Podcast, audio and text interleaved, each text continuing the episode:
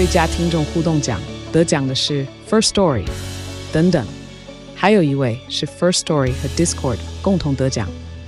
First Story 最新推出的 Discord 整合功能，是为听众管理新标杆，将拥有会员资格的听众自动加入 Discord 群组。这不仅减少创作者的负担，也为听众带来丰富的互动体验，获得全台 Podcaster 一致肯定。体验这个惊人的功能，立刻点击叙述栏链接，让你与听众互动更上层楼。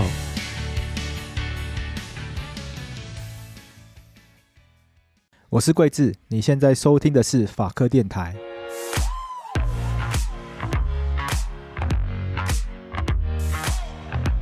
欢迎来到法科话题。我们今天这一集有来宾，那今天来宾也是法台的好朋友了。在去年的时候也有跟玉兴是谈过病人自主法的议题，没有错。那今天很开心可以再度跟玉兴聊天，因为玉兴现在服务的单位台湾生命教育学会，那。有一个病人自主研究中心，没有错。那出版了一本书，叫做《如果还有明天》。嗯哼，哇，这个书名一看就觉得很沉重，因为它的副标甚至是写“怎么活才值得死”。没有错。哇，怎么会有一本书在谈 值得死这件事情？因为我们大家都 通常都避避讳谈死，然后我们希望去讲啊生命的意义啊，怎么样才可以活得有意义？第一次听到人家讲，哎，如何活才值得死？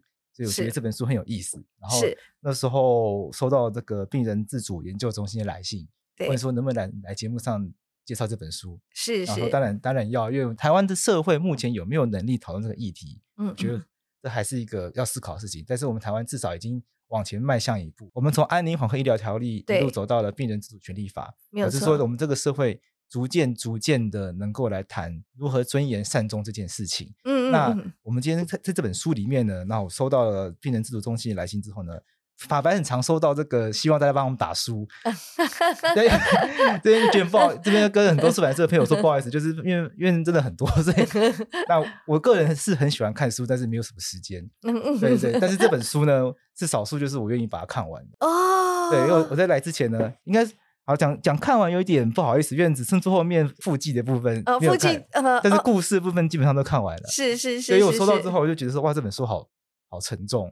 但是但是我又觉得说哇，这本书用感觉是用很多人的生命去完成的。是，所以我觉得这本书的重量很重，让我觉得要如果要做这本书的访谈的话，那我一定要把这本书看完。真是不好意思，阿贵给你出了一个很很重的功课。但是我看完之后，我真 真心认为就是这本书很。很值得推荐给大家，嗯，尤其是跟我一样年纪，可能二三十岁的朋友，嗯，因为基本上我在我这个年纪的人啊，我身边的朋友，大概绝大多数人没有经历到太多临终或者是告别的议题。那我们在之前的节目访问玉兴的时候，都是在讨论病人自主权利法嘛，那都是，是其实都是从比较法律理论啊，或者社会上为什么需要这些制度来讨论。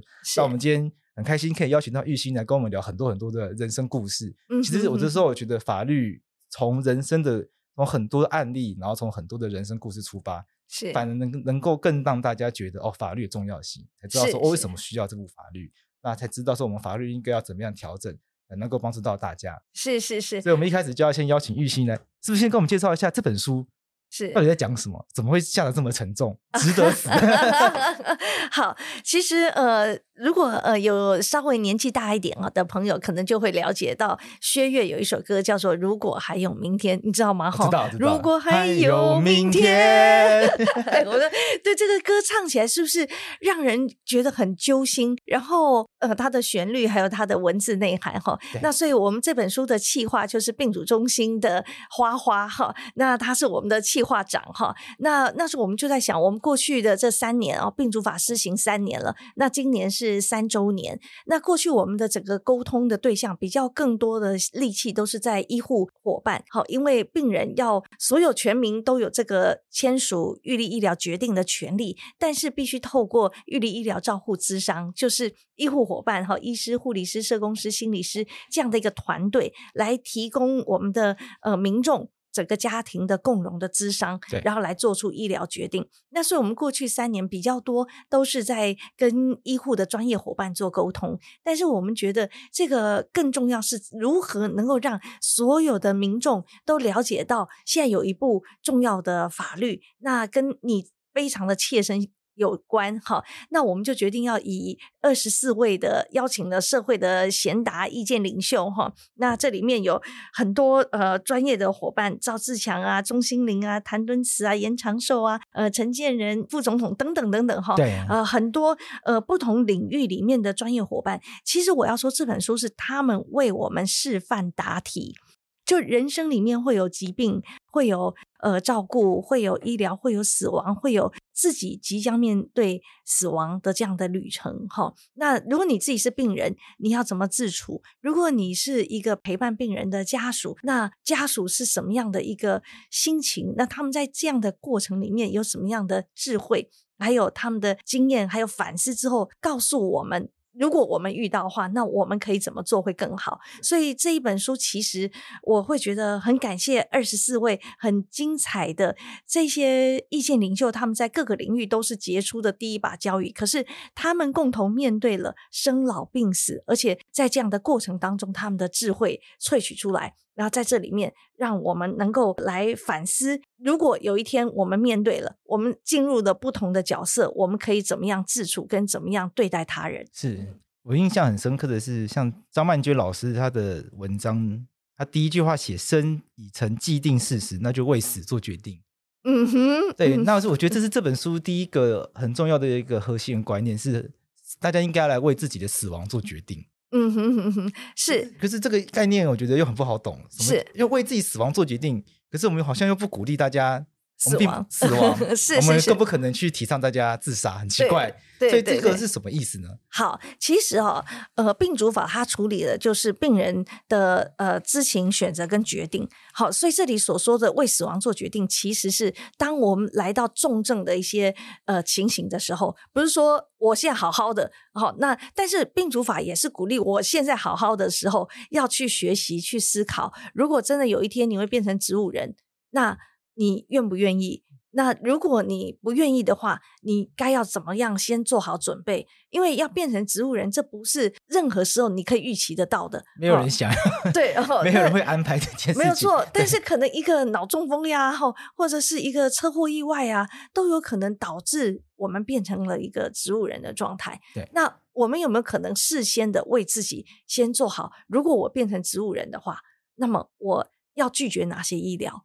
让我可以走向尊严的善终，而我不要透过各样医疗加工手段让我维持生命真相。所以，呃，曼娟老师或者包含我们这本书的刚刚阿贵说的副标题，好，就是一方面，我们如果要活得无憾或死得精彩的话，那你第最后一个生命的安全防线，就是你要先做好医疗决策。重要的医疗决策你要先做好，那个那个做这个医疗决策，就是你只要决定下去。当你变成了这重要的临床条件发生，例如说不可逆转昏迷啊、永久植物人呐、啊、极重度失智啊或末期啊，哈，呃，或者一些呃很重症，像政府会公告的其他重症，就是我们先学习怎么样先为这些很困难的情形的临床条件做好医疗决定，让保护我自己可以尊严善终。这个医疗决定一定要先做。那当人若有去思考这个生死议题的时候，你会发现你，你你思考死亡，就会发现你活着其实并不是理所当然的。哦，然后你就会发现到，那你到底应该怎么活这么有限的人生才值得？否则，如果人就是迈向死亡的存在，就一定会走向死亡。那我在这个有限的时间里面，怎么？我要怎么活这段时光？我到底每天的内容是什么？我要在意的是什么？我要如何做出选择？所以，如果我们从思考医疗决策、思考死亡的议题，会帮助我们活得更清明。所以，前面的副标题或者是包含曼娟老师那里是直接指出，因为曼娟老师他是照顾者，他照顾他的爸爸妈妈，对，然后他看着这整套的呃病人的衰弱，然后照顾者也在。陪伴病人衰弱的过程里面，去思考活跟死的意义跟可能性。对，嗯，这本书里面有一些故事的主角是看着自己家里的长辈，然后思考这个议题。那有一些人是自己遇到了突发的状况，是让自己警觉到这个议题是需要思考的，像是余香。是是，像在他的故事里面就提到，他是他本来是事业巅峰的时候，是。他前面先提到他在事业巅峰期的时候，他突然发病，然后就昏倒。一开始发病那一天呢，本来以为只是很累，所以先先去按摩，对对对，按摩到一半，突然全身痛的大叫，然后就紧急送医，然后就开刀，然后就差一点出不了医院，是，所以从此才意识到，原来生命是无常的。是是是，所以意思是病主法，也就是要告诉大家，这个我们为什么需要在你健还意识清醒，而且你还可以表达你自己的时候，你一定就是需要去做咨商去签署哈。那呃，原因就是人生无常，是你想不到的时候它会来临。那我们怎么样能够好好的为无常那一刻先做好准备？其实简单讲，这是一个用常幼康医师的话来说，是善终保险啦。好，就是人生无常，什么时候会来临不知道。好，那但是呢，我们能不能先准备幸运？哦，要幸运，是不是你不准备的你就能够幸运的？是当我们现在有这样的知识或理解到我们现在有这样的制度，我们能够去行使它来保护我们自己还有整个家庭的幸福。那玉欣，你自己在这本书里面，你自己觉得哪一些故事是你让你最有感受的？啊、哦，其实真的每一篇都很有感受。这有二十四篇哈，那呃，我觉得呃，又很不想自己私心，呃，又很不想剧透哈。然后，但是我又真的觉得呃很精彩，有很很多个哈。呃，我举个例子，像朱平老师，也许对于年轻伙伴们哈，呃，也可以考虑。他是在四十四岁的时候哈，有一天在餐厅里面，然后他女儿就跟他说：“爸，你看我们这个餐厅里面的所有人，一百年后我们全部人都不见了。”好，包含那个 baby 哈，餐厅里面，嗯、所以其实他在问的是，他在谈的是一个呃生命的议题，对，好，其实是一个存有的议题。哦，你看那个十岁小孩，那所以这个朱平老师呢，他就也意识到，他现在呃活着总是迈向死亡，那他要怎么样能够活得更有意义呢？他就把每一天换算成一块钱，所以他就预设他活到八十岁。所以他四十四岁到八十岁，他一天就是一块钱来算，所以他有两万多块钱。好，然后每天他就在他的办公室的白板写着两万多块钱，然后一天一天一天，到了呃现在今年他剩下两千多块了。哇！然后呢？然后呢？所以感觉压力好大的感觉。呃，没有他，他所以你知道吗？这样子会让他自己觉得，因为时间就是很有限，而且时间会有一种压迫感。会让他更觉得珍惜每一刻，而且会帮助他去分辨分辨。我现在只今天就是一块钱，我要不要做哪一件事情？我要把我的心力投入在哪里？那他会更有感觉，因为如果你用钱，你很有感呐、啊。对，没错。然后去帮助自己去聚焦、去对焦，然后去看自己的当下。跟未来是什么？哈，所以我觉得朱平老师的很有意思。那另外，呃，像孙孝志老师的哈，也是因为他是经历他人生最爱的两个女人的死亡，哈，那所以呃，活下来的人怎么样能够嗯。继续的快乐的往前生活。可是，如果你的妈妈、你的太太在你年轻的时候就相继的离开你，哈，那你要怎么样的带着孩子继续往前生活？哈，所以这个生死的议题是呃，他们怎么样走过来？呃，有哪一些信念？有哪一些价值观？有哪一些方法？啊，我觉得都是也值得大家一起来想想看。好，或者当假设你身旁有遇见这样的朋友，你也可以把这样的故事分享给他。好，那另外像。呃，因为其实我个人呐、啊，很喜欢。刚刚阿贵说你可能后面的附录没看哈，附录后面有还来不及看。赖赖奇万教授的一篇文章，他是医生，那他自己呃是非常杰出的医生，呃，在美国从医，然后为了照顾而回到台湾。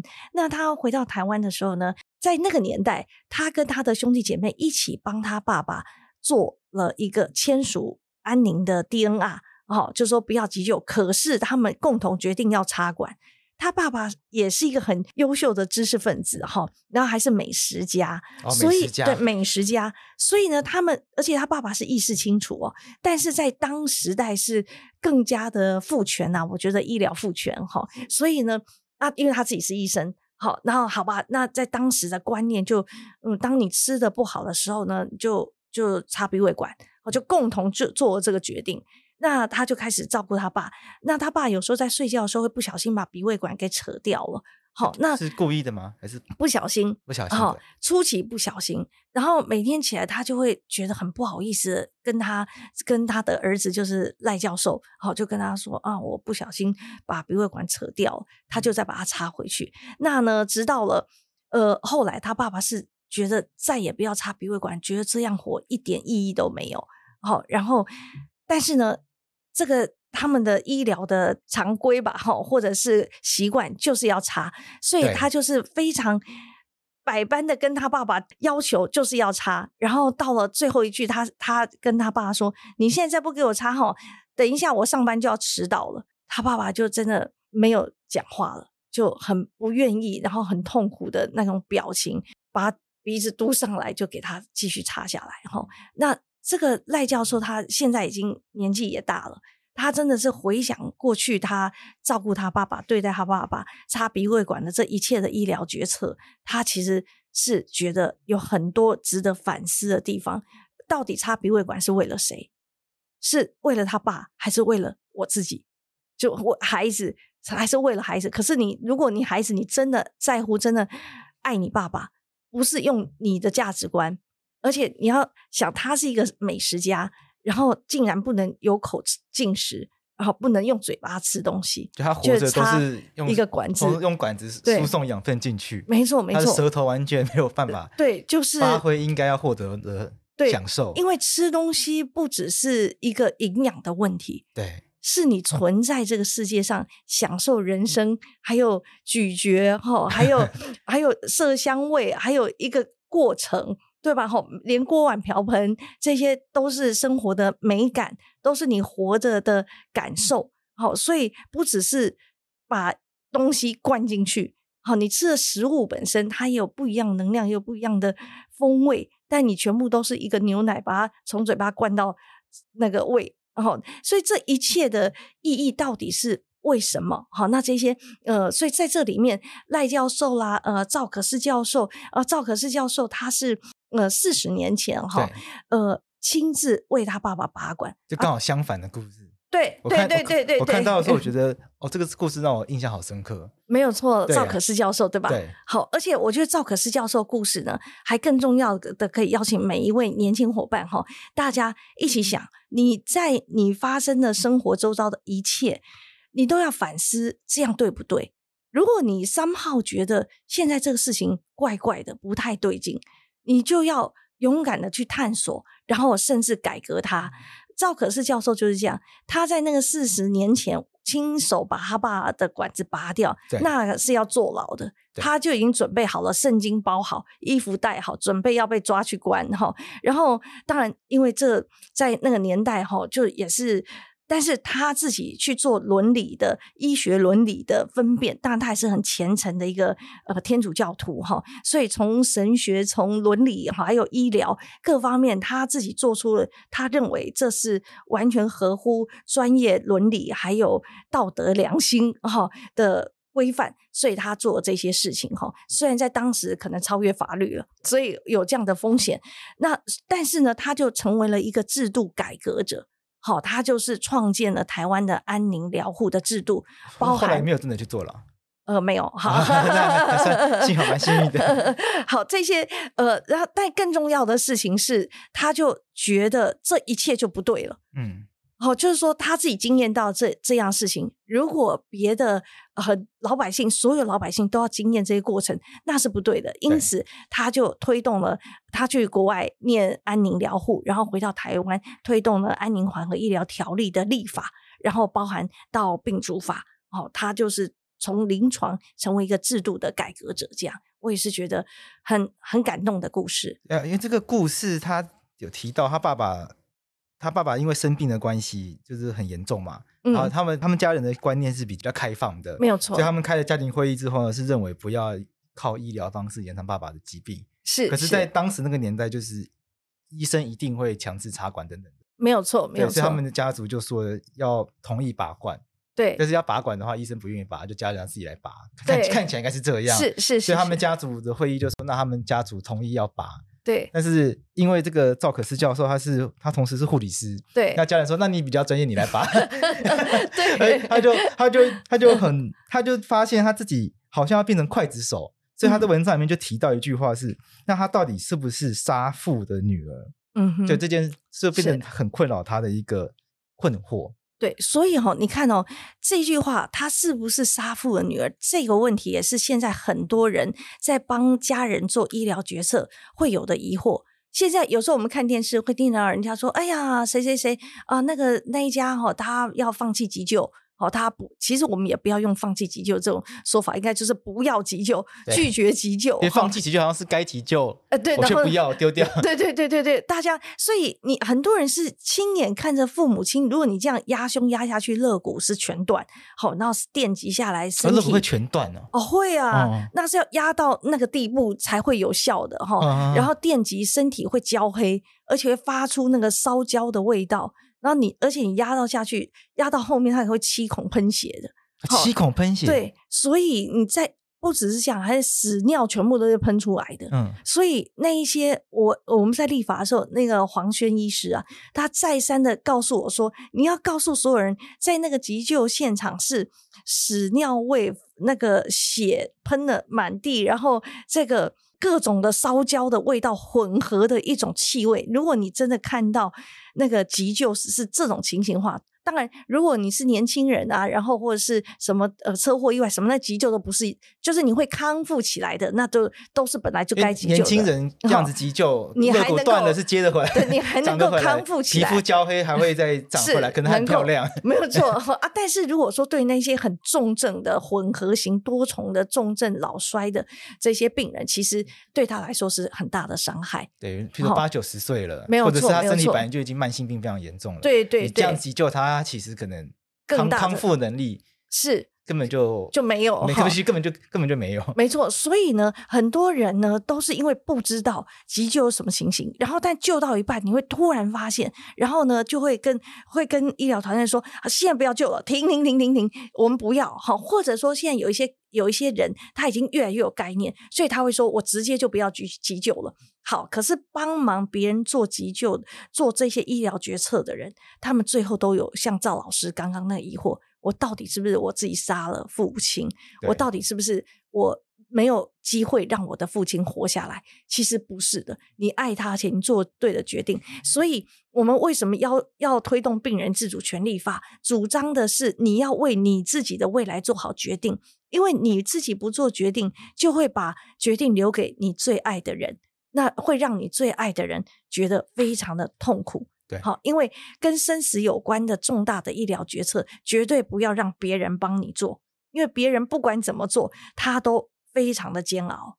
嗯，我妈妈她自己也有提到类似的事情，嗯，就是她就是不要急救类似这样的东西。哦，但确实我就是想，我有想过，就是说，假设真的发生了，真的我真的有办法对 讲出这句话吗？就我真的有，就是说我。就就我知道我妈妈是这样想，是，但是假设我妈妈真的不幸就是发生意外，或者是突然、嗯、突然重症，是。面临要做抉择的时候，第一个是我真的有办法帮我妈执行她的意念吗？然后我就很担心说，我不知道我妈妈现在是不是这样想，嗯，对，然后再来是我爸爸还在啊，那要怎么说服我爸？因为我还有弟弟跟妹妹，是，我外婆还在啦，所以对妈妈妈妈还在，虽然我们知道外。婆现在失智，哦，对，然后妈妈的妈妈有兄弟姐妹，嗯，那要怎么说服 大家？对，所以阿贵，因为我不知道妈妈有跟他们讲，对不对？哦，对，阿贵，你知道吗？像这种情形哦，很重要，你这本书一定要放在餐桌上。然后呢，让让这个家人看哈，而且更重要的，其实我们就会鼓励所有的呃听众朋友哈，如果像阿贵这样的情形哈，第一个就是买这本书给大家看，因为大家要做一个心理的基本的认知，然后但最重要是什么呢？要一起去做预立医疗照护智商，就是说妈妈、爸爸还有你你们自己这一代的兄弟姐妹，好，甚至是妈妈最好的兄弟姐妹，好，然后能够一起去。呃，智商为什么呢？因为会有医师、护理师、社工师这样专业团队来跟整个家庭一起讨论说，哎，我们现在到底要做什么决定啊？好、哦，我们呃，我们可以先决定末期是什么什么状况，我有什么决定可以做？好、啊，如果真的哪一天不小心我变成永久植物人了，那我能够有哪一些医疗的决策我可以先做？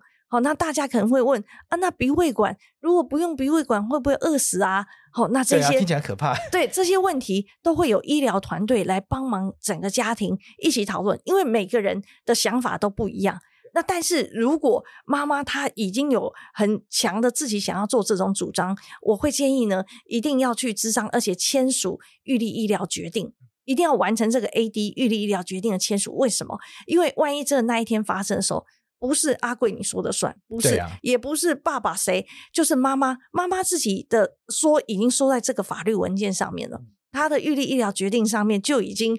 说明了，他如果变成末期，他要什么东西，他不要什么东西。他如果变成不可逆转昏迷，他要什么，他不要什么。他是为他自己在发声，所以谁都不能凌驾妈妈的意愿，因为他已经有这样的一个预立医疗决定书。好，所以通过了法律的程序、智商的程序，然后又完成了很多法律 AD 的签署的程序。好，而且他注记在健保卡上面。好，所以我们就会说，阿贵刚刚说的这个就是一个很真实的，呃，很多人都会面对的问题，所以也鼓励听众朋友，假设你想更了解，你就搜寻病人自主研究中心，哈，那里面会有更多的资讯在上面。可是要跟家人一起讨论，有时候很困难，就大家大家不一定愿意碰这个议题。是，第一个是大家就是传统观念觉得，哎呦，忌讳谈死，没错，对不对？没错，像这个。王正健医师，他这里文章里面就有提到，他自己是医师，对，然后跟他的兄弟姐妹看起来也都是医师，嗯嗯嗯嗯，然后可是大家还是好像当要谈到自己爸爸的善终议题的时候，大家还是很难有实质的讨论，总觉得好像哪里怪怪的。嗯、这如果连医师家庭都不是那么容易讨论的话，那一般人要怎么办呢？对，玉欣，你有没有一些分享？有这个，就是我觉得有好几种情形哈。最重要要让每一个人呢有机会去表达他的意愿。其实像阿贵刚刚讲的啊，哦，就是你妈妈就已经表达了，她不要急救，哦，就是像这个就是一个非常关键跟好的时机点。就是呃，如果有一些社会事件发生的时候，大家看新闻有没有哈？啊，这个人什么发生啊？富达人的这个，他说他要去瑞士安乐死啊，哈，那谁又发生什么车祸意外？谁又什么？就这些社会事件发生的时候，都是一个家人开启讨论的机会。因为你要说来来来，我们来讲这个不太有可能。但是 如果对，但是如果有一些社会新闻事件发生的时候，那时候家人如果有，尤其是长辈啦，如果有想要表达，我们就尽量的引导他们说：“哎，对啊，那如果是你的话，你会想要怎么样做？”好，那最好那时候旁边呃家人爸爸呀兄弟姐妹都有听到当事人怎么说。好，这样是一个呃，但是也不是一次就会。好像大家就会达成共识，因为这个事情呢是一个呃需要最幸福的是家庭都有共识。好，但我我是觉得这个沟通的过程不简单。一个是社会事件是好时机，一个是去探病是好时机。如果说呃，听众朋友，你们家的长辈哈、哦，爸爸妈妈说要去探望哪个叔叔伯伯住院啊，哪个叔叔伯伯如何呃生病啊，然后就去跟着一起去探望。为什么？因为去探望的时候呢，通常看完病出来，爸妈就会心里有所感触的说啊。如果以后我这样哈，我不要如何如何，对，这这种就是很重要的机会，好去让家人表达。好，不过呃，我觉得更重要的就是，如果真的要正式的表达，哦，你就是要去完成，呃，找医疗团队一起做智商，因为这个才是最好的。为什么呢？因为家庭的关系还有对医疗的选择的认知不同。好，这个还是需要有专业的团队来帮忙整个家庭做沟通。可是还有更前面，像阿贵说，就不知道怎么开口，对啊，就不知道怎么说。所以我们出版如果还有明天这本书的目的，其实要解决这个问题。对，就是说，如果你不知道怎么说的时候呢，你就买一本。如果还有明天，然后放在餐桌，大家大家吃饭之前可能随手翻一下，对，就会看到一些。诶，故事其实都很短。对，他看到就会有，其实就会有很深的感受了。对，然后就会开启讨论。只要家里呃父母亲哈，其实不管他们会不会看，你都把这本书拿起来放在餐桌，放在客厅。然后你们去上班的时候，哎，爸妈一在家，他就是会拿起这本书来看。看完，如果父母亲开始想要跟你讨论，你就要跟他一起，你就要聆听。然后可以开始有共同的话题。那我觉得这是我们出版这本书也是要解决的最困难的，就是家庭沟通、启动沟通的这样一个目的。那还有一个呢，就是如果年轻伙伴，你们也可以呃搜寻我们病主中心有谦爱募集活动，就是这样说，哎。最近有一个很重要的社会议题吧，我们一起来做这个社会公益，好不好？一起来做一个公益事情，帮忙转发一下，做社会公益，然后就把千爱募集的这个链接贴过去，贴过去，那里面会说什么呢？就会告诉大家哦，原来病毒法是什么，就是有一个做公益，因为好做公益它没有什么问题，对，但是呢，这个公益的内容呢，其实跟你要怎么样好好做医疗决策有关，对，所以我觉得这也是一个沟通启动沟通的方法。好，而且呢，呃，我们也也不需要说很强力的去把我们的价值观，然后觉得怎样好，因为事实上我们都也是在学习的过程。所以邀请每一位听众朋友，因为如果还有明天这本书，它涉及了生老病死。然后还有死过还回来的人，然后或者是自己即将迈向死亡，或者是自己本身是病人，然后那怎么样在这个过程里面自处？那生老病死就是我们每一个人共同的命运，对啊。然后所以你看这本书，你会觉得是别人的故事，其实不是，这是我们自己未来的故事。所以大家都都可能会经历到，没有错。而且呢，你在看这本书的时候呢，你你如果发现。呃，也不一定看这本书，你自己在生活里面就可以看到你的爷爷奶奶，他们现在如果有生病的话，他们的状态好吗？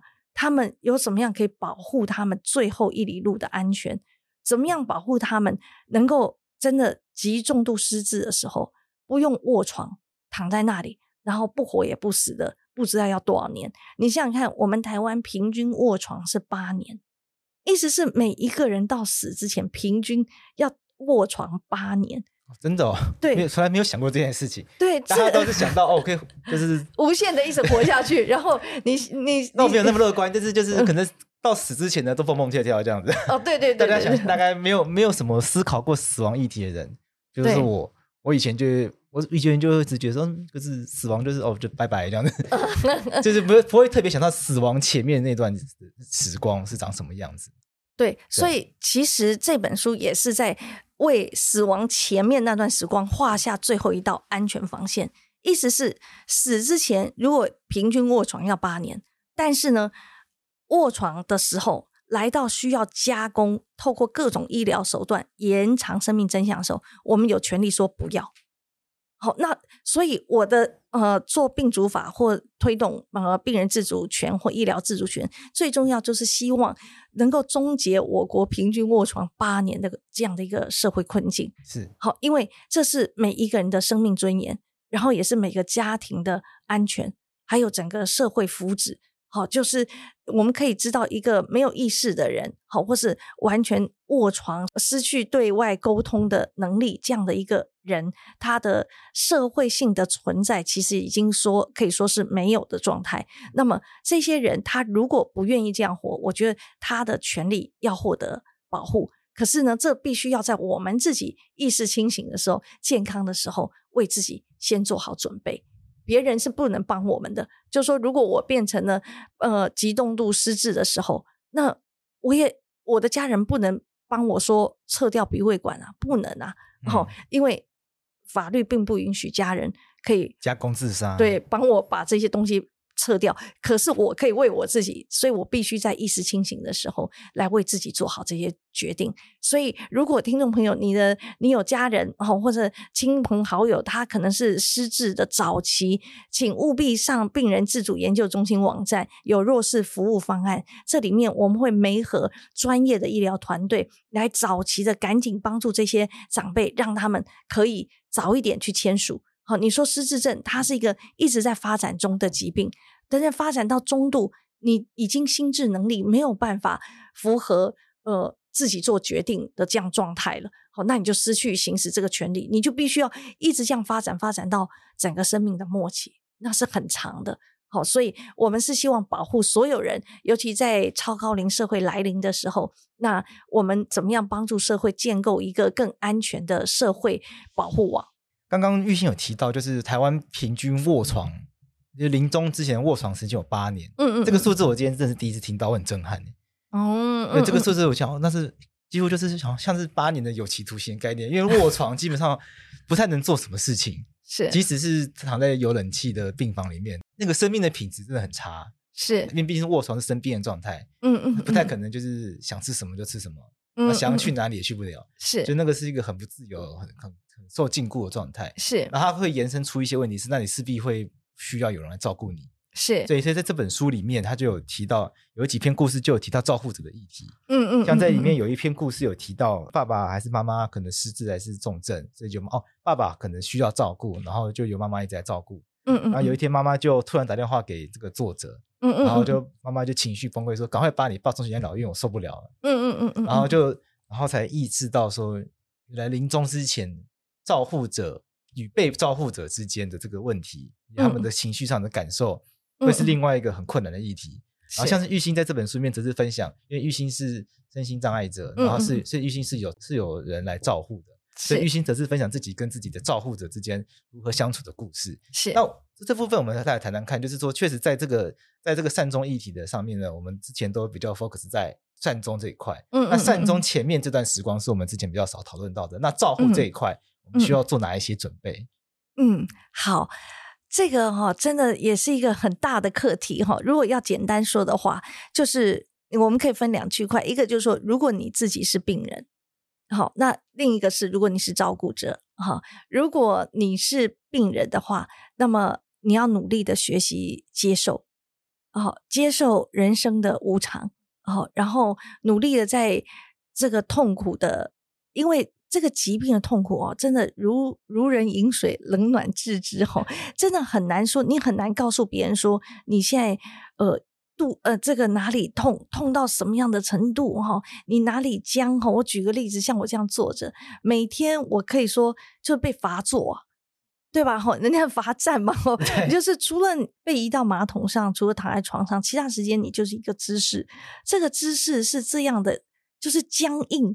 僵，每天都有一种僵到难以承受的感觉，或者说你躺睡觉，就说睡觉你躺在床上，因为除非有人来帮你翻身，要不然你就是酸麻痒痛，麻到你。嗯、其实我觉得我晚上睡觉清醒比白天还清醒。真的吗？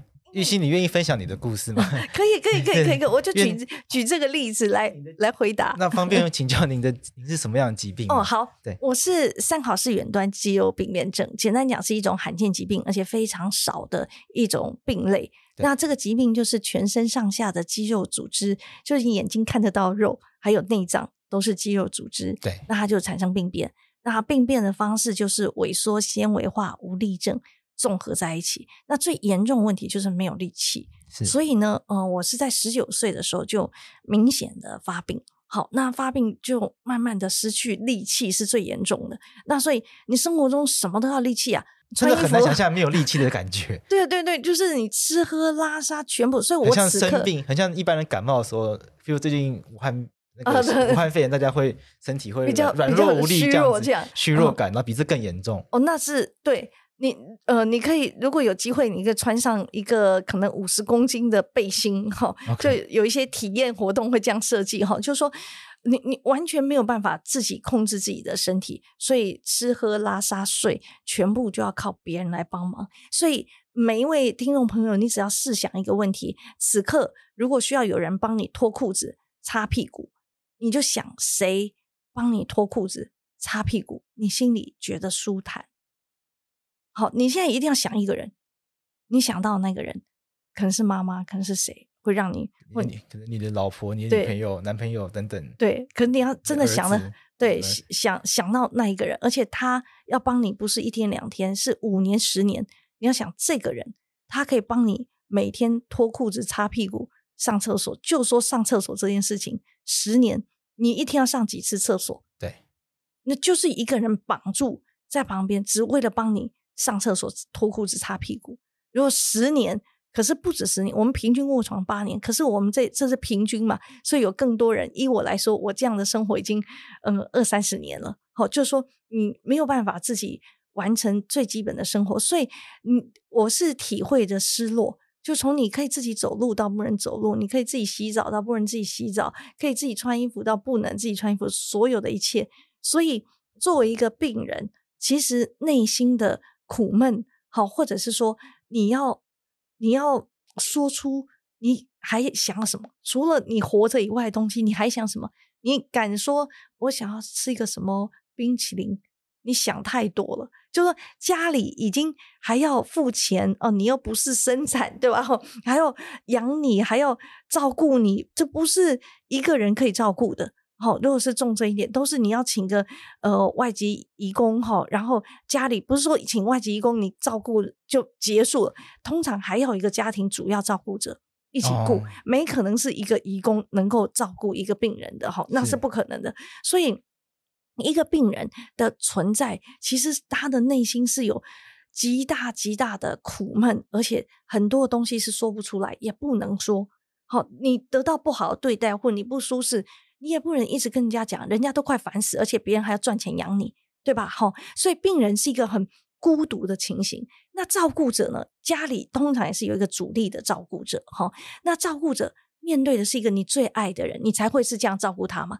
可是看不见希望。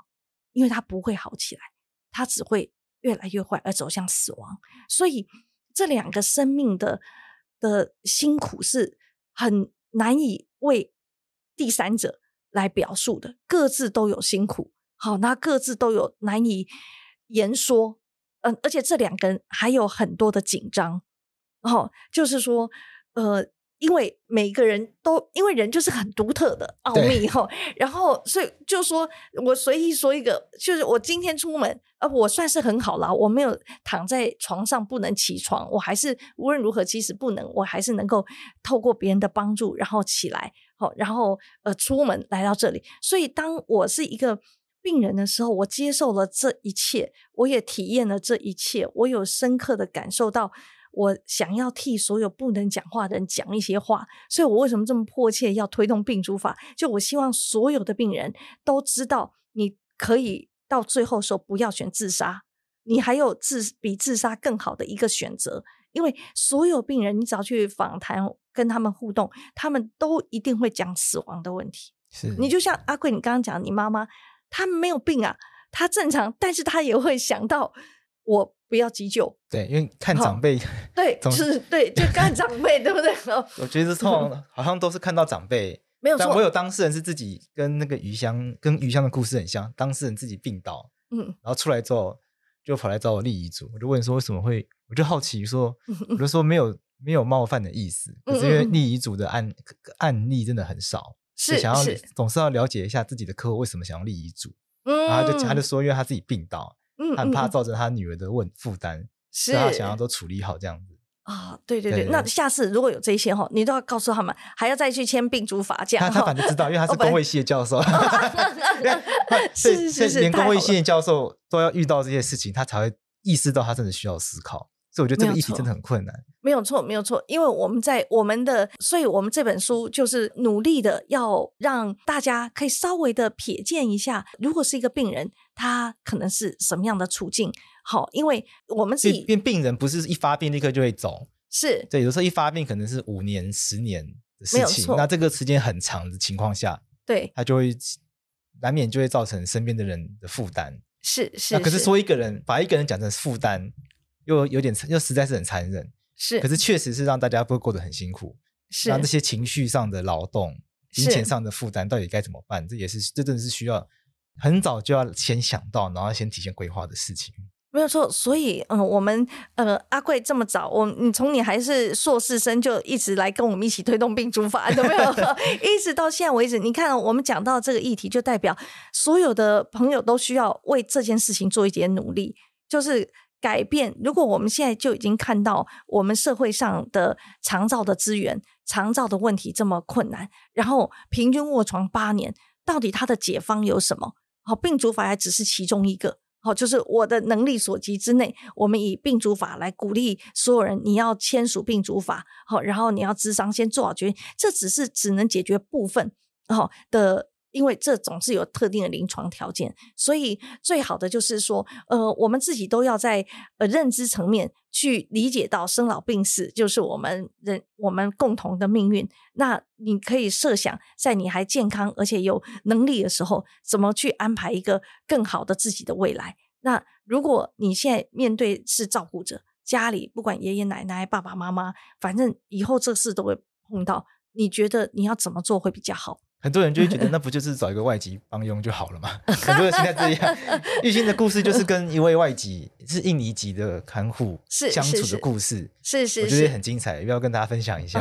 因为因为我我我相信很多人的想法就是，哎、欸，发生这种事情，假设我有有有我有一点经济能力的话，嗯，就就申请外佣就好了。假设我更有钱的话，我还可以请本国的，是那更好沟通，是好像就一切没有问题了。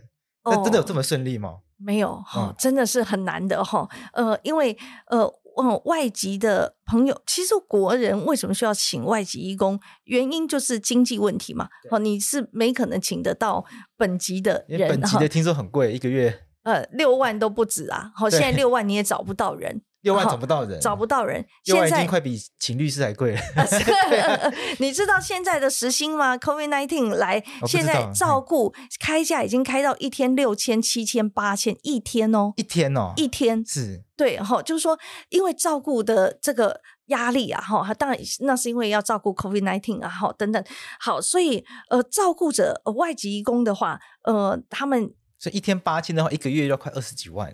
是啊，对啊，那一般人呢，完全没有办法负担的。嗯，没办法，就算平常时期不是这个疫情时期，你一个月呃六万八万都是没可能的事，都没办法，赚都赚不到。国人平均工资就是四万多块，是是是，啊、那而且那还是平均工资哦，你要知道，平均工资表示一半人是少于这个的。是我们国人的收总收入是讲家庭总收入哈，呃，在一百万以下的是占九十 percent。就是九十 percent，那是一家以三个人计，是。好，所以你可以知道，一家三个人赚的年薪一百万以下，三个就是全家三个人一起赚不到一百万，不到一百万，那是九十 percent 的民众，所以你就会知道说，呃，如果家里真的有人生病，你要负担的那个，你你现在就算你找外籍的看护，好，你你的成本至少是三万了。好，就是直接成本跟间接成本，你要缴给国家的，要买吃的的成本至少三万，而现在有的薪资也开到很高了哈，所以呃，这些钱是一个问题啦哈。不过呢，你找到人能够帮忙分担家里照顾工作，还是很高兴的。但是我们会知道，呃，外籍的移工他们面对的就是语言的问题，对，还有文化适应的问题，还有照顾职职能的问题，好，然后呢，还有适应。整个家庭动力的问题哈，所以我觉得呃，外籍的朋友来到我们的这个环境，其实他面对很大的挑战。是好，那呃，另一方面呢，其实很好想象，因为台湾人去其他国家工作是一样吗？一定也是压力很大。对对对对 对，很难，很担心自己融入不了人家的社会等等的。没错，好，所以这个是我们要有这个理解，就是呃，这些移工的辛劳。那另一方面是病人，就是有我刚刚说的说不出口的难受。就是他们病人的困境是更没有办法讲出来，而且他想要表达他的需要，他更难以用语言或者用行动去表达他的需要，所以其实这是两个弱势的人放在一起的状态。哦，所以那我我自己的是觉得说，我们要主张的就是要让这两者呢达到更好的共融、融合的融。好，那需要彼此更多的善意的理解。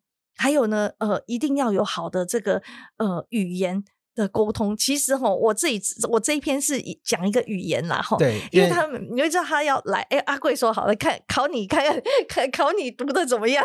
在这边，我我我有看这篇，就是在这边，我觉得很有趣，因为通常外籍义工来台湾都是叫他们学台语，呃，学中文啊，呃，对啊，对对对。可是是，可是在这边故事，因为玉欣是去学，哎，怎么用印尼话？点你想要吃的东西，学学一点点，对，你学一点点，你反过来学习外籍义工的语言，是这个在台湾的情境里面是比较少见的。呃，对，应该因为我们呃，当然因为吼，你知道吗？大部分病人是没有办法这样的。你知道很多病人不是呃，就是已经疼痛或不舒适到他根本没有那样的能量了。我觉得这也是可以理解的哈。那还有负能量很高，呃，就是就是说，因为我我是得要活下来嘛哈。我我呢，要不就是赶快死去，然后但又没办法死去，只能这样子。那如果要活，就只得要 认真活下来哈。那就所以我就想说，呃，要要，因为我已经察觉到我的刊物它它已经饱和了，就说他学因为。记单字嘛，吼，没这个是水壶，这杯子，这什么，他已经很饱和了。因为每个人语言能力不太一样，所以后来我就想了一些办法，吼，来跟他沟通。哦，他会的一些一些字，例如说衣服，衣服这个字就代表所有外面的东西，对，好，所以呢，呃。只要有壳的啦，哈，要剥皮的啦，哈，然后呃，什么东西外面有洞有壳，全部一律用衣服来代替，哦、所以就把那个衣服脱掉，哦，他就知道，呃，好，就虾子啊，壳脱衣服，对，帮虾子脱衣服啊，哈，或者是说要去买那个蛤蜊啊，哈，他如果要买的时候，呃，因为我就后来我就。我就随便学一个，就说好虾子，帮他学一下名词，常常吃，因为他不能吃猪肉啊，那海鲜比较能吃，所以他他最能吃的东西，他就是喜欢虾子，就我就帮他学，我就说这个印尼文是什么，就是武当，吼，这样好，就叫武当，好，那我就跟他讲，哎，那你可以顺便买一下其他海鲜啊，好，可是不知道那个名词啊，哈，就说武当的 friend。他就说：“哦，好，我当 friend，那 friend 那么多啊，哈，friend 那么多，我就说软软软软哈，软软。然后就是说，他就说，我就说没有衣服的，哈，没有壳，那就鹅啊啦，鹅啊跟蛤蟆有没有？哈，软软的，哈 这些我们会先用一些用它有限的文字，哈，然后来跟他沟通跟表达。然后无论如何，我们可以找到我们能沟通的方法，哈、嗯。那所以我觉得，呃。”这些都是我们怎么样快乐生活的一些小小小小的呃努力，好，因为因为疾病的生活照顾生活真的很苦闷，好，那么我们如何在这个过程当中去创造小小的互爱？好，那还有一个讲，还有一个呢，是我觉得语语言的使用，好，还有要对他们全方位的指导，就说，因为他们哦，你看，你可以知道，来自一个没有冰箱的社会。或没有马桶的社会，就他们现在还是这样哦。不，冰箱不是所有人家都有的，所以他们不理解冰箱还有所有电器品。所以我们跟他们讲东西需要呃很有耐心，然后帮助他们知道，包含那个水煮久了会蒸发好的这些原理，我们都需要去帮助他们补足很基本的一些能力。好，那这些是呃，如果我们行而有余，可以多做一些啦。哈。那但是我觉得语言很重要，很多沟通沟通都是语言的认知的错误。有一天他们朋友之间常常就会互相讲学语言。有一天他就我的看护就跟我讲说：“你干嘛啦？”这样，然后我说：“谁教你讲这句话？”嗯、他就说朋友，他就看他放假出去，然后跟他的朋友在就会推着阿嬷一起哈，他就去跟他的朋友一起哦，然后他的朋友就这样跟他的那个阿嬷说：“你干嘛啦？”这样哈讲话，然后呢，我就听到之后，他回来他就学会，回来就就这样来跟我讲，我就跟他说这句话不是好的话，不要这样讲话哦，你要说有什么事吗？哦，然后。然后我就意识到说，其实他们是不能分辨什么是好，什么是不好。对，他不知道，他不知道，对，所以语气没有错，就是而且还有一些语言的使用，所以我觉得呃，来帮助他们把语言还还有这些，就是当他们犯错的时候，其实我们能够善意的理解是很重要的，就是彼此善意的理解跟呃彼此耐心的去磨合，其实都是照顾当中很不简单的功课。有的时候是自己，有的时候是家人，就是在自己生命的最后这段时光。有些人是，有些人是很幸运的，比如说有些人是叫做呃健康的死去，那叫做什么？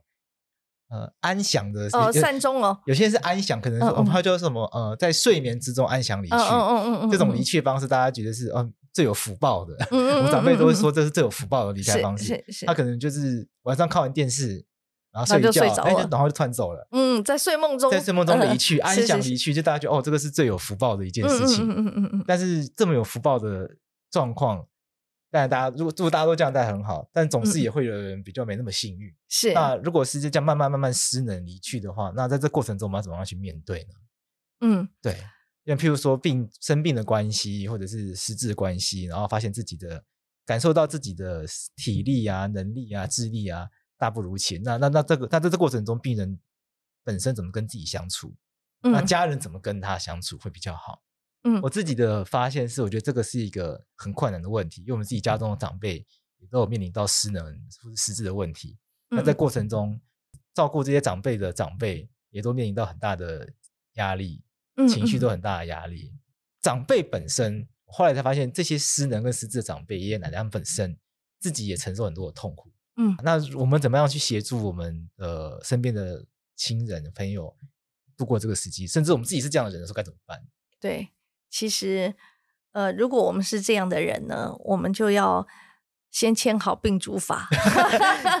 真的，我真心是这么觉得哈。就那是最后一道安全防线，每个人该要做。但是，因为如果说，因为生病真是一个不得已，而且你没有得选择。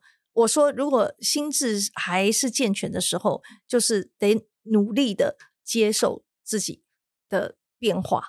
好，然后呢，而且在有限的可能里面，那去创造有意义的生活。好，就是得要自己能够找到呃标的去投入，因为生命只有你投入的时候，你才会感受到你在干嘛。对，好，你画画也好，你做一件呃稍微有创造力的事情，好，会让你觉得你更有存在感。好，可是这都不是失智症。好，因为如果失智，那就是。另外一个世界了，哈，他真的很是另一个呃，如果是不是失智，就失智以外的这些呃疾病，好，当然大部分生病人都有各种的物理性的疼痛啊，好，物理性的不舒适，那都是很巨大的。光是要解决物理性的不舒适，其实你就已经耗光你所有的精力了，好，所以就是会很疲累。那呃，心理的话，那就。更是一个很大的冲击，哈，跟痛苦。那所以，但我自己觉得，有可能的解方是信仰。好，就是如果可以在年轻的时候能够有机会，呃，对不同的信仰有一些探索，好，然后也有一些学习或者是参与，好，无论是呃哪一个嗯、呃、宗教，当然正信宗教吧，哈，佛教啊、基督教、天主教等等这些，我觉得信仰会是一个很好的帮助。哦，就是呃，在人生面对重大冲击的时候，可是信仰也不是你突然间就能有的。然后就是说，呃，当然有重大冲击的时候，会是一个很好的契机，是帮助你进入信仰的机会。好，那所以我觉得，当很痛苦的时候有信仰，我觉得也是一个蛮好的事情。好，那呃，那如果说是做，这是病人本身了哈。那呃，如果是家属的话，呃，因为我觉得。还有病人，还有一件事情哦，就是一定要专注在自己还有的事情上面。一个就专注自己还有的能力，这个是病人最我们最需要帮助病人去掌握的。就如果他还能够做一点任何什么一点点任何，然后他还能有的，就是要专注在有的，没有的就要让他去了。好，就因为假如一直回忆我以前都可以走路，我以前还可以打球，我以前还可以什么。那是只有痛痛苦加痛苦哈，所以要放下过去，所以这就是重新定位自己。当一个人你已经生病了，或者说已经中风了，或做你已经不再是以前的你了，你要去放下过去，然后重新定位此刻的你。那怎么定位？就是你还有什么？然后然后呢，同时用极大的感恩的眼光，只有这样，你才能够。活活下去，跟活得好。郁欣自己的 题目，你你可以分享你自己的故事吗？就是你自己发现你罹患疾病之后，你怎么调试心情的？哦，好。对，因为玉欣的你的疾病给你带来的转变一定非常的巨大，因为你是身体逐渐失去力气。没有错。像我们今天约录音的时候，我们不是在法白自己的录音室，因为法白的录音室是在老旧的建筑物里面，所以它没有电梯。嗯，嗯，嗯。那玉玉欣要使用轮椅是没办法上来，所以我们是约在 Lazy。对，我们约在 Lazy，然后请。我们请那个 Lazy 老板帮我们安排一间最大的，因为郁欣要坐轮椅进来。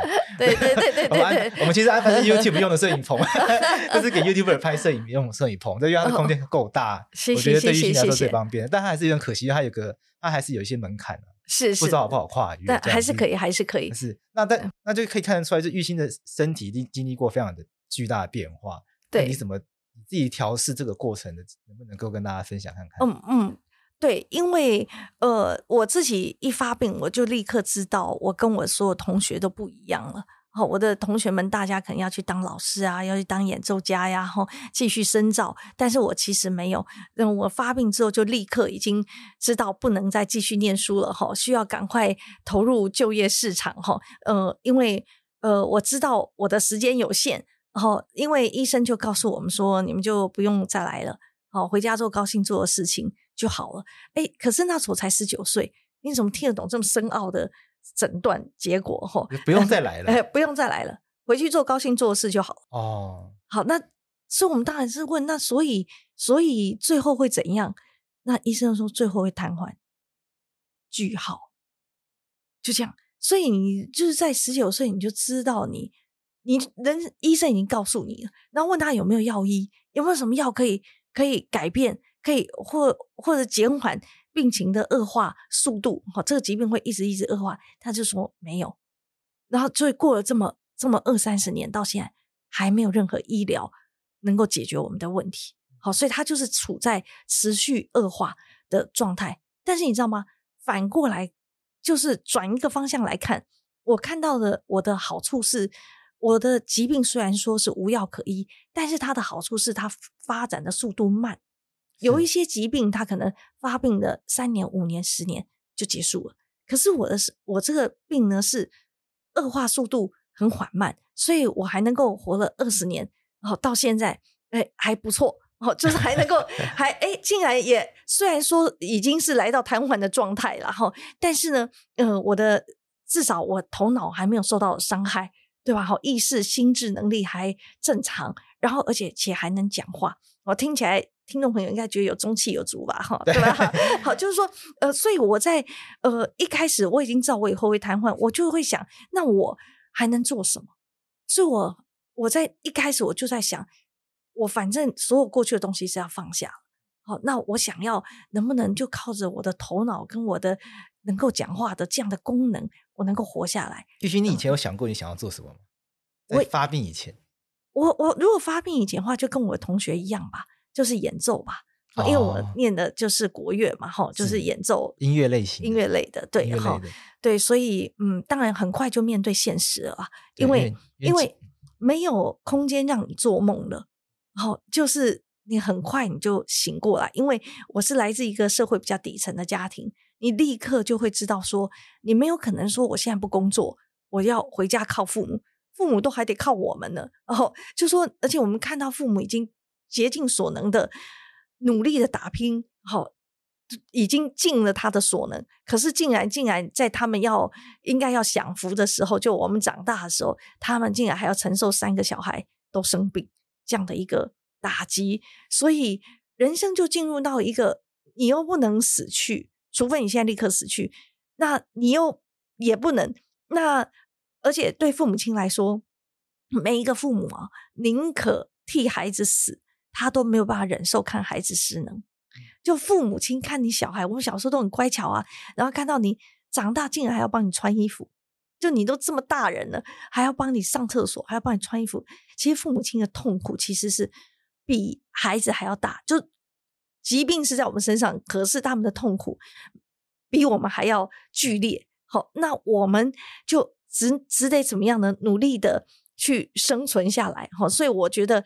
我活着呢，就是一开始发病期，我想要解决两个问题，一个就是如果我人生以后要瘫痪，瘫痪之前我要做一个什么样的人，这是我第一个一直发病之后认真在思考跟解决的。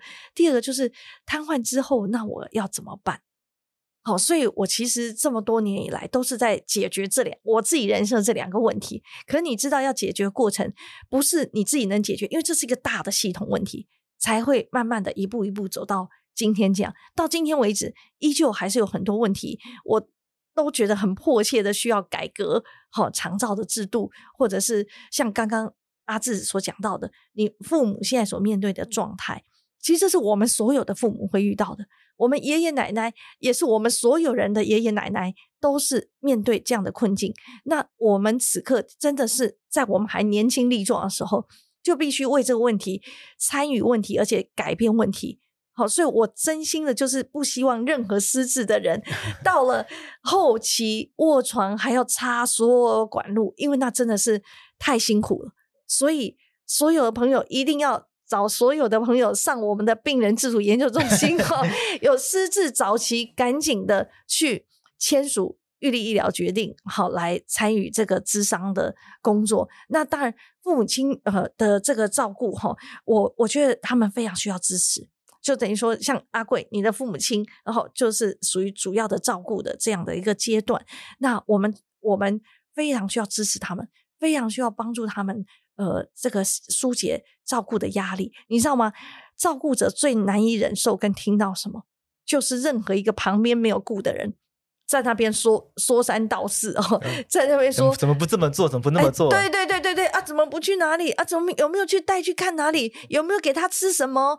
哦，那个主要照顾人真会崩溃哦，就是因为他们日日夜夜时时刻刻，其实你你做照顾者，你没有一天放假的。你照顾一个你你只不管是你照顾父母或你的伴侣或你的孩子，你是那个主要照顾的负责人，你没有一天。心里是可以放松的，是没有。即使那天有人帮你看，你还是会挂念，没有错。而且没有办法真的放下，没有没有办法。只要家里有病人，所以我觉得，呃，照顾这个议题，病主法，吼，我们如果还有明天这本书里面，就是让大家看到不一样的角度，然后不一样的阶段，然后大家怎么去面对它。所以我觉得，呃，很邀请每一位朋友。然后，呃，你家里或者周遭一定有这样的人，在这样的困境里面，那你就拿一本这个书，如果还有明天，送给他，他可能看了会觉得，原来我没有那么孤单，原来别人哦，还还别人是如何做的，我也可以参考看看。哦，原来别人也跟我一样，哦，所以就比较能够有共鸣，来感受到一些些小小的安慰跟鼓励吧。然后，而且最后后面是病主法的资讯，就让他可以知道，其实有一个出路，有一个解方，你一定要去做这样。然后就有重就有重要的资讯可以看参考，没有错。那我们最后聊一些比较哲学的东西，就是今天聊这么多善终，从善终到照护到失能，嗯，嗯嗯。那对玉欣来说，你经历了这么多事情，你觉得生命跟死亡对你来说是什么？嗯，好。那对我来说，我先我先我先讲好了，因为我的、哦、好好好我的一定比较肤浅。啊，不会不会 不会，我的一定比较肤浅，不一样不一样不一样。我我我我觉得对我来说，目前能够感受到就是死亡就是一种，其实就是一种告别，只是它来的通常来的很突然，有的时候来的很突然，大家措手不及。然后有的时候是大家已经看到它即将要来临，然后大家不知道该用什么心态去准备。譬如说，你知道某一个家人、某一个朋友他的疾疾病大概。大概撑不了多久了，嗯，就大家大概已经可以知道这件事情要来，嗯，那有的时候是他来太突然，嗯，对，所以我觉得对我来说，死亡是一种可能没有办法准备的告别，所以难怪大家不愿意谈嘛，嗯、因为没有人喜欢告别嘛，嗯，毕业的时候大家又难免会难过嘛，因为毕业会难过，嗯，然后分手会难过，离婚难过，那何况是死亡，因为死亡是不可能再重逢的一件事情，嗯，对，所以对我来说，死亡的意义是这样，所以我就觉得呢大家不愿意谈，是大家不想要去。因为谈这件事情，就一谈就会想到说啊，就是要永别，然后就不会再见面了，那一定就会很难过这样子。所以我觉得难怪大家不愿意谈。嗯，对。哇，阿贵你也是哲学家呀？不敢讲，不敢讲。对，其实，嗯，用陈秀丹医师的话说呢，他觉得死亡的意义就是要让活着的人活得更好。哦，那。我推动病主法也是这样，我的想法是，呃，死亡有没有可能再创生命的高峰？如何可能？如果死亡就是这样灰飞烟灭的结束一切，那我们每天活着，呃，人是面向死亡的存有，哈、是海德格说的，哈、就是我们每天面对天灾人祸不断，然后然后生老病死，在这过程当中。那么多的苦难，那最后死，然后结束，那这样一切到底是为什么呢？哦，我们为什么需要那么辛苦的去奋斗，或者是过这样一个几乎可以说荒谬而不知所云的生命？部分可能真的是这样，可另一方面，我们之所以是人，就是因为我们能够在这样的一个可以说是荒谬的事实里面去翻转它、改变它。那如何能够翻转跟改变，就是赋予意义跟价值，这是我认为的。哦，就是说，我觉得活着的意义就是能够去体验爱跟创造爱。只有这样的事情是能够超越死亡的，因为死亡它一定会来临。那我们如何在没死之前，真的在每一个当下，能够深刻的去体验，或者我们自己深刻去创造出？好，爱是给跟接受，所以呢，我们要。既要创造，也要接受爱。我们很多人也不习惯接受爱。人家说我爱你啊，我喜欢你，我我崇拜你啊，我对就对你好。很多人也承受不了，也不接受。我们的文化就不习惯接受。其实我觉得，我们就是要努力的去创造爱，也接受别人爱我们。好，那所以我觉得生命因为有死亡，所以呢也很好，让我们知道时间是很有限的。那么呃，虽然死亡有它的一个。荒谬或不可知，好，那但是呢，我们能够在我们有意识的时候，能够好好的去创造爱，而且我觉得生命的意义也是在于创造，就是每一个意义它不会就这样来，而是我们需要去奋斗，需要去争取的。所以我觉得活着之所以能够死而无憾，那就是你必须在活着的时候呢，精彩认真的活。那如何能够精彩认真的活？就是你能够有觉察。你能够对于你自己所发生的事情有所感触，而且你觉察之后，你真的想要改变，好，而而且你以你的能力，你也能够做出一些改变。其实任何小小改变，光是给爸妈说声你辛苦了，这样的一种，你平常可能我们不一定会这样说，或光是多关怀一下爸妈，其实对他们来讲就是莫大的安慰跟幸福。好，因为爸妈不需要别人，爸妈其实需要。他最爱的孩子，爸妈最爱好。然后我们能做，其实呃小小的东西就能够创造爸妈大大的满足或者是幸福感。好，所以我觉得呃生命呃就是在创造，而且也在苦难的过程当中呢，让苦难之所以有意义。我自己觉得苦难有意义的理由，就是我们努力不要让别人再经历同样的痛苦。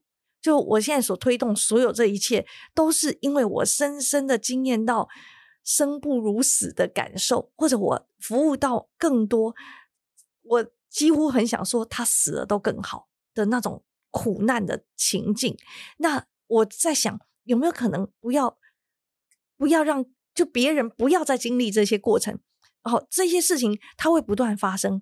哦，就是疾病、痛苦、失能，它不断发生。到底我们可以如何让它不发生？好，那如果已经发生了，我们又如何可以让它缩短这样的痛苦，或者是痛苦能够缓解？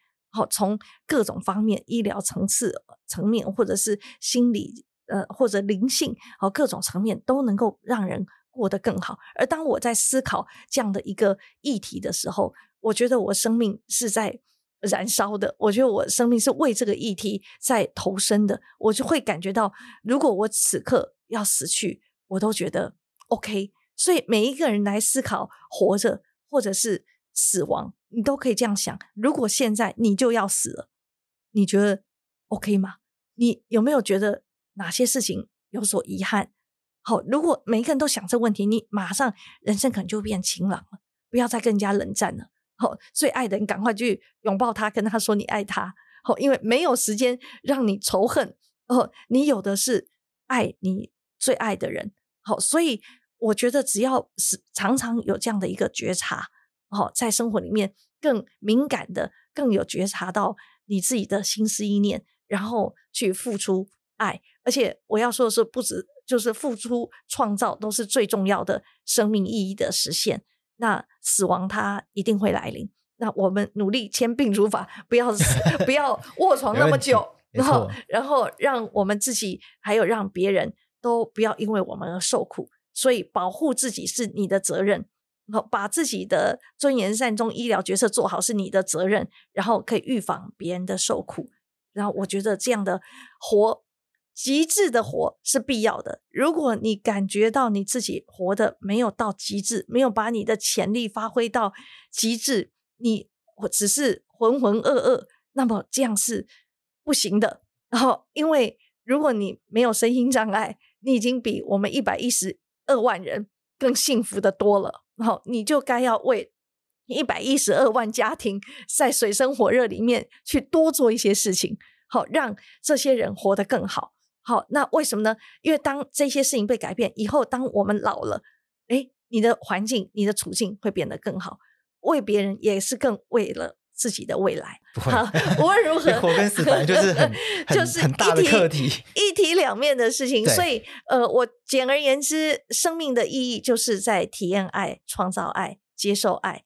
然后呢，呃，死亡呢，就是如何死而无憾。好，你就是能够好好的在人间极致的活，人间因为有你而真的变得更好。如果你可以发现这个世界上因为有你真的变得更好，这个家庭里面因为有你而变得更幸福，那么你的存在可以死而无憾，然后找一个信仰，期待来生，哈，期待天堂的新的旅程。我觉得从玉兴的故事可以听得出来，玉兴自己本身就很实践他的想法。因为玉兴包括从很微小的事情，跟自己的外佣相处的这个过程，就已经在创造爱。因为他在想办法去，玉兴自己是个病人，可是也想办法再去分担他照顾他的这位外籍看护的一些负能量上的问题。